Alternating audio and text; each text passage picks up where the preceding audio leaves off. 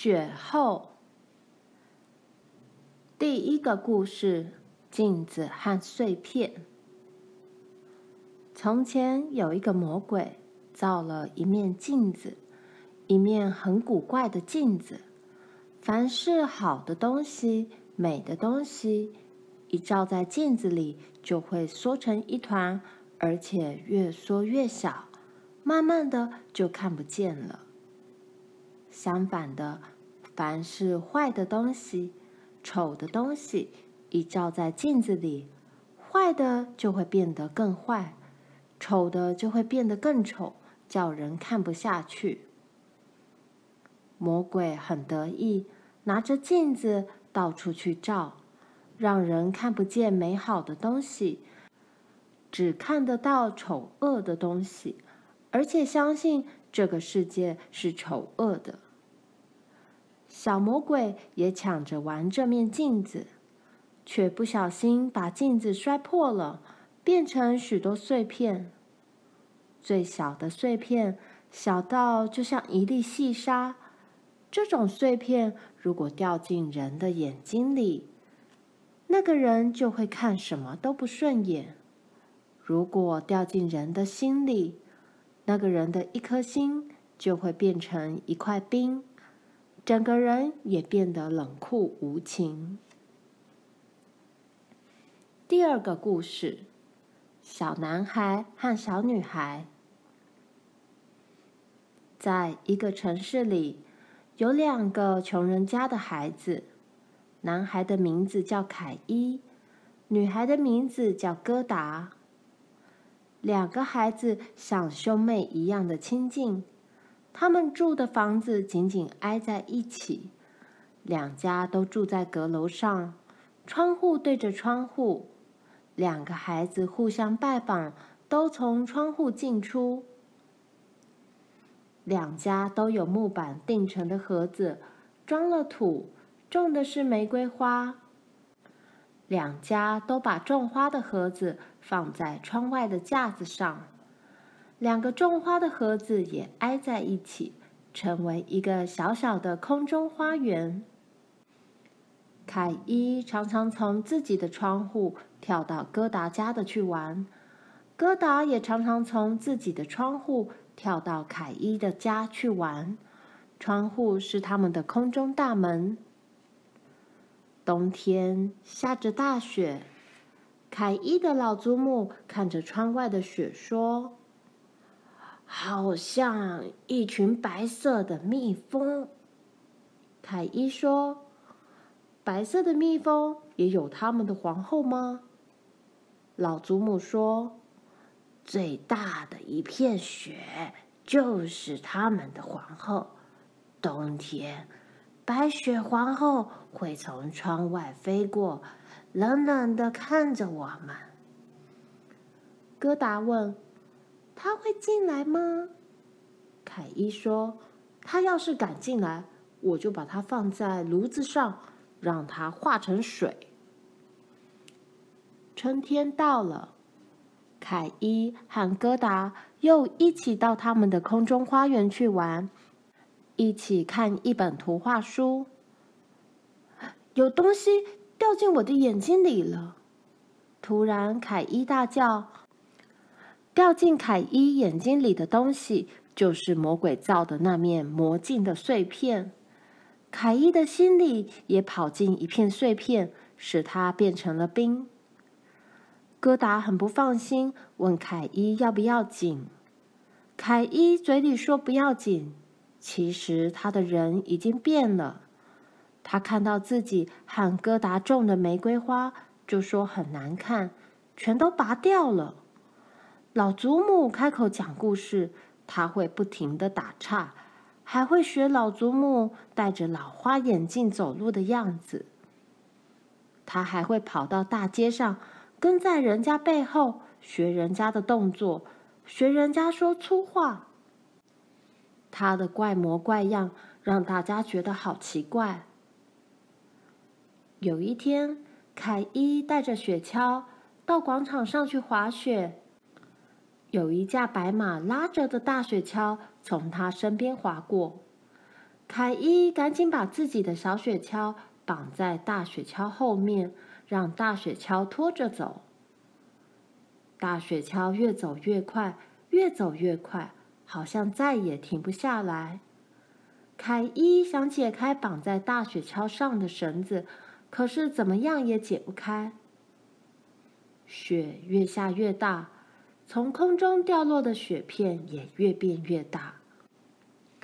最大的雪片，每一片都像一只白色的大母鸡，重重的掉落在地上。大雪橇拉着凯伊的小雪橇，走过大街，走出城门。一直走到一座积满了白雪的大树林里，才往旁边一歪，停了下来。凯伊这时候才看清楚，大雪橇上的人原来是一个女人，站起来又高又瘦，但是她很美丽，全身发出白光。凯伊一下子就知道，这个女人就是白雪皇后。白雪皇后对凯伊说：“你很冷吗？快钻到我的皮袍里来吧。”她把凯伊抱起来，用自己的皮袍紧紧的裹住凯伊。但是凯伊不但不觉得暖和，反而更像是被人埋在雪堆里，冷得直发抖。白雪皇后很怜惜她，在她的额头亲了一下。这一亲，更让凯伊冷得透骨，好像自己变成了一块冰，而且就要死了。但是再过一会儿，凯伊慢慢习惯了，不但不怕冷，反而认为那种冷让他觉得很舒服。白雪皇后看凯伊的身体恢复过来了，就又亲了他一下。这一次。他让凯伊忘掉了从前的一切事情，忘掉了老祖母，也忘掉了好朋友戈达。凯伊越来越喜欢白雪皇后，他跟白雪皇后说了很多很多话。夜深了，凯伊也说累了。白雪皇后驾着雪橇，带着他飞向天空。风呼呼的吹着。雪还是下个不停，他们飞过树林，飞过湖泊，听到野狼的嚎叫，听到乌鸦的吵闹。他们冲破乌云，飞到乌云的上面。乌云上面的天空是晴朗的，有一个大大的月亮。月光中，累了的凯伊就在白雪皇后的脚边睡着了。第三个故事：魔法婆婆的花园。自从凯伊忽然不见了以后，他的好朋友戈达一直想念着他。疙瘩问那些男孩子，男孩子都说凯伊是被一架大雪橇拖走的。要是到现在还没回来，一定是掉到城门外的河里淹死了。疙瘩听了很难过。但是他不相信，他决心去找城门外的那条河，叫那条河把凯伊还给他。春天到了，雪也停了。一天早上，疙瘩穿上他最喜欢的一双红鞋，一个人来到河边。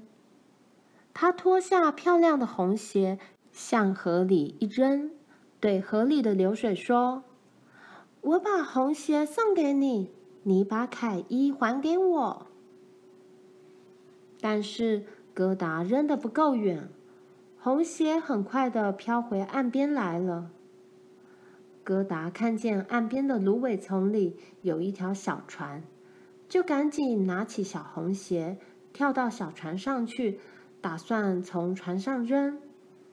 没想到系船的绳子松开了。小船跟着河水飘走了，疙瘩不知道，只顾着扔鞋。等他把鞋扔出去以后，想再回到岸上，却已经来不及了。河水流得很快，小船也飘得很快。疙瘩想向人求救，可是岸上一个人也没有。他很害怕，一边哭着，一边在小船上坐了下来，双手紧紧抓住船舷，一动也不敢动。他不知道滔滔滚滚的河水会把他带到哪里去。小船在河里飘着，河水流得很快，小船也飘得很快。哥达渐渐习惯了，也不那么害怕了。他静静坐在船里，看着岸上千变万化的风景。不久，小船来到一个很大的樱桃园，园里有一间小小的房子。小小的房子有蓝色的窗户，也有红色的窗户，看起来很古怪。小船越飘越靠近岸边，那间小房子也越看越清楚。哥达看见小房子的门开了，有一个很老很老的老太婆从房子里走出来。她拄着拐杖，头上戴着一顶很大很大的草帽。草帽上画着各式各样的花儿。老太婆来到岸边，走进水里，用拐杖把船勾住，抱起船上的哥达，踩着水回到岸上。老太婆问哥达叫什么名字，为什么会坐船到这么远的地方来？哥达把一切事情都告诉了老太婆，还问老太婆有没有看见他的好朋友凯伊。老太婆说：“她虽然没见过凯伊，但是相信凯伊一定会到这里来。她叫哥达放心的住下来，多多吃些这里的樱桃，因为这里的樱桃是全世界最好的。”其实老太婆是很喜欢哥达的，很想把哥达永远留下来跟他作伴。老太婆懂得魔法。他用魔法梳子替哥达梳头，使哥达完全忘记从前的事情，也忘记好朋友凯伊。他怕哥达看见玫瑰花会想起自己的家，所以用魔法让花园里的玫瑰花都沉到地底下去。可是他忘了自己的大草帽上画了好多的玫瑰花。有一天，戈达看到老太婆大草帽上画的玫瑰花，就到花园里去看。花园里的玫瑰花都不见了，戈达哭了，眼泪滴到土里，才使埋在地下的玫瑰花都冒出头来，开得很茂盛。这些美丽的玫瑰花立刻让戈达想起了他要找的好朋友凯伊。他说。我一定要找到他。哥达逃出了魔法婆婆的花园，他看到花园外面的世界已经是一片秋天的景色。原来魔法婆婆用她的魔法，让她的花园永远是夏天。哥达知道秋天到了，冬天也快来了，他不能再拖延下去了。他鼓起勇气，拼命的往前跑。他下了决心，一定要在冬天下雪以前找到他的好朋友凯伊。第四个故事：王子和公主。时间过得很快，冬天到了，下大雪了。哥达走了很远的路，一直没有找到他的好朋友凯伊。有一天，他遇到一只很大很大的乌鸦，在雪地上跳来跳去。哥达问大乌鸦有没有见过凯伊，并且把凯伊的模样形容了一下。大乌鸦想了想，就说：“这个人我听过，他现在大概住在皇宫里。我是听我的未婚妻说的，他也是一只乌鸦。”接着，大乌鸦说了一件事情：皇宫里的公主很聪明，也很会说话。她要挑选一个很勇敢、也很会说话的年轻人做她的丈夫。挑选的方法很简单，就是想向公主求婚的人，只要走进皇宫，去跟公主说几句话就行了。消息传出来以后，许多年轻人都去了，但是他们一走进皇宫，看到公主身边有那么多大臣，那么多贵妇，那么多仆人。都紧张的说不出话来，所以一个个都失败了。疙瘩听了，赶紧问：“凯伊也去了吗？”大乌鸦说：“你别急，让我慢慢跟你说清楚。”大乌鸦接下去说：“一天两天过去了，到了第三天，来了一个年轻人。”他的眼睛明亮有光，他的头发细细长长，他穿着一双新靴子，走起路来嘎吱嘎吱的响。但是他身上穿的却是一套旧衣服。这个年轻人很勇敢，虽然皇宫里有那么多大臣，那么多的贵妇，那么多的仆人，他却能够不慌不忙。大步走到公主面前，去跟公主说话。他说话很流利，还会逗人笑。他对大家说：“他不是来向公主求婚的，他是想来看看公主有多聪明。公主问他问题，他都能回答的又快又好。看样子，公主很喜欢这个年轻人。”这个年轻人也很喜欢公主。大乌鸦说到这里，疙瘩就说：“这个年轻人一定就是凯伊，你能带我到皇宫里去找他吗？”大乌鸦说：“嗯，这个可难了，我去问我的未婚妻看看，她在皇宫里做事，知道的比我多。”大乌鸦叫疙瘩在那里好好的等他回来，然后就拍动大翅膀向皇宫飞去了。大乌鸦回来的时候，天已经很黑了。他对疙瘩说：“你连鞋都没穿，不能从皇宫正门进去。我的未婚妻说，她可以带你走一条私密通道。快快快！”快跟我去看我的未婚妻！他们来到皇宫的后门，大乌鸦的未婚妻从阴影里走出来。他交给疙瘩一盏灯，叫疙瘩拿好，自己在前面带路。他们走过两个大厅，都没遇见任何人。后来，他们来到一间大卧室，卧室里有一张红色的大床。就像一朵大红花，大红花里睡着一个人，样子很像凯伊。戈达不顾一切，就凯伊凯伊的叫起来。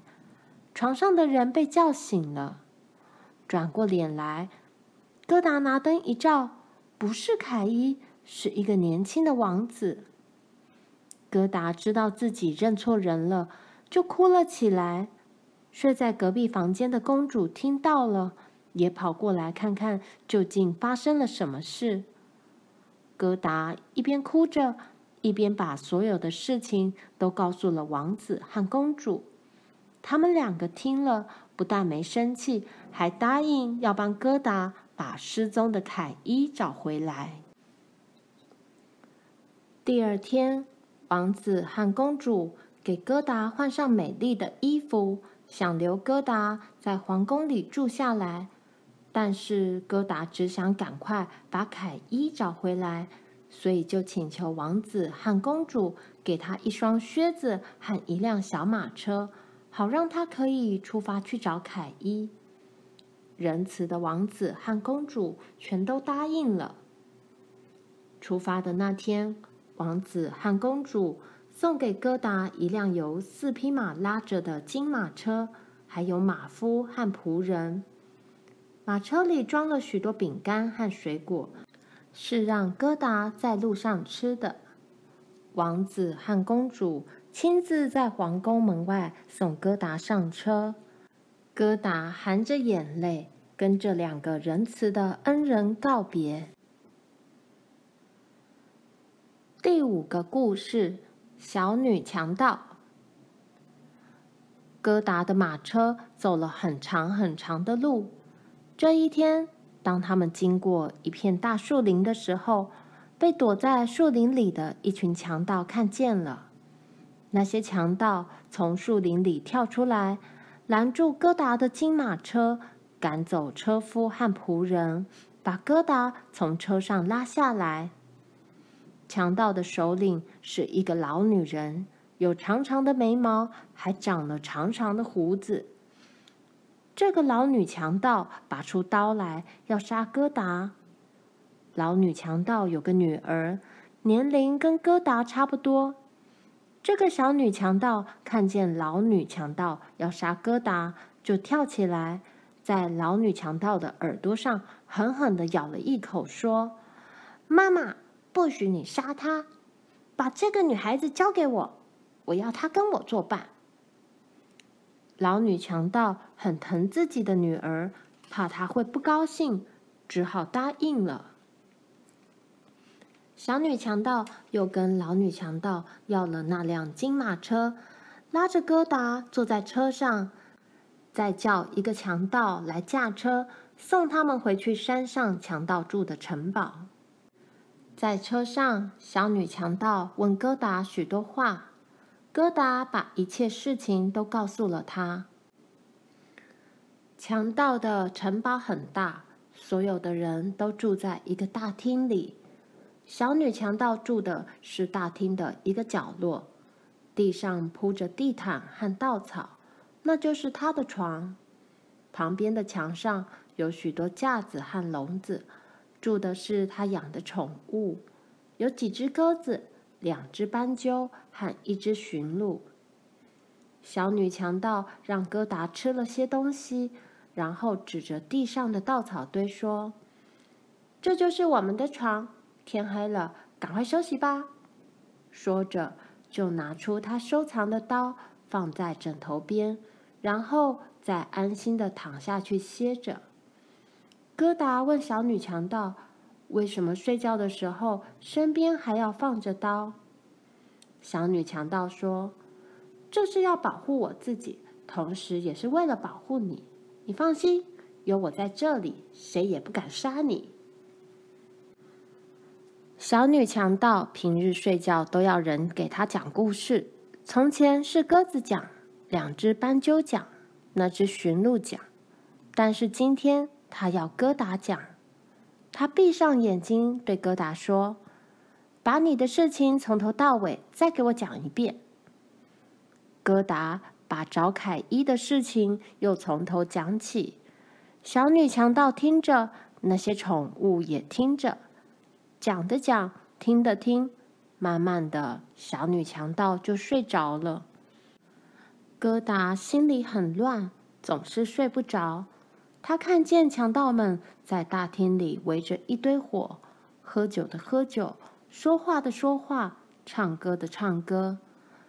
那个老女强盗还站起来跳舞，他们凶恶的样子，疙瘩看了很害怕，不敢合上眼睛。鸟架上两只斑鸠说话的声音引起了他的注意。一只斑鸠对另外一只斑鸠说。那个叫凯伊的男孩，我们见过。白雪皇后带着他从我们身边飞过。白雪皇后全身冷气逼人，冻死了我们几个同伴。疙瘩听到了，赶紧问斑鸠：“知不知道白雪皇后把凯伊带到哪儿去？”旁边的驯鹿插嘴说：“这个我知道。”白雪皇后一定是把那个凯伊带到拉普兰去了。第二天早上，疙瘩把昨天半夜里他跟斑鸠、驯鹿所说的话，全都告诉了小女强盗。小女强盗问驯鹿：“拉普兰究竟在什么地方？”驯鹿说：“拉普兰是我的家乡。”冰天雪地是一个会把人冻死的地方。我猜白雪皇后的宫殿一定就在那里。小女强盗说：“我把疙瘩交给你，你要负责把她带到白雪皇后的冰宫，帮她找到她的好朋友凯伊。”驯鹿说：“主人放心，不管多辛苦，不管多困难，我一定会把事情办好。”中午，所有的强盗都出去了，只剩老女强盗还在那里睡午觉。小女强盗带着疙瘩和驯鹿，悄悄地溜出强盗们所住的城堡。小女强盗让戈达穿上长靴，戴上手套。她很小心地抱起戈达，让戈达在驯鹿的背上坐好。她又送给戈达许多面包和火腿，这是路上要吃的。疙瘩很感激，掉下了眼泪。最后，小女强盗对疙瘩说：“你们走吧，路上一定要小心。希望你很快就能找到你的好朋友。”驯鹿开始向前奔跑，跑得像风一样快。疙瘩紧紧搂着驯鹿的脖子，就怕自己不小心从驯鹿的背上掉下去。拉普兰在很远很远的北方。他们穿过一片树林，驯鹿说：“还没到。”他们绕过一个大湖，驯鹿说：“还没到。”他们走过一个大草原，驯鹿说：“还没到。”他们不知道走了多少天，也说不清走了多远，直到带来的面包、火腿都吃完了，才到达驯鹿所说的拉普兰。第六个故事，两个好女人。到了拉普兰，驯鹿带疙瘩去找一个仁慈的妇人，把所有的事情都告诉了她。仁慈的妇人很愿意帮忙，拿出一只干鳕鱼，在上面写了一封信，叫驯鹿带疙瘩去一个叫做芬马克的地方，去找一个芬兰女人。把信交给他，仁慈的妇人说：“那个芬兰女人一定会帮忙。”驯鹿又把戈达带到芬马克。芬兰女人读了写在干鳕鱼上面的信，长长的叹了一口气，说：“唉，我可以把冰宫的位置告诉你们。”但是要跟冷酷无情的白雪皇后对抗，我帮不上忙，只有靠你们自己的力量了。驯鹿按照芬兰女人的指示，带疙瘩来到白雪皇后的冰宫。现在疙瘩所能依靠的就只有自己了。冰宫外面密密层层的雪片。纷纷从空中掉落，那些雪片又厚又大，有的像几十条纠缠在一起的白蛇，有的像发怒的大白熊。他们是冰宫的卫兵。疙瘩很害怕，赶紧念起学校的祈祷文来。他呼出来的热气越来越浓，变成了全身发亮的天使。天使一落在地上，就变成戴着头盔、手拿盾牌和长矛的战士。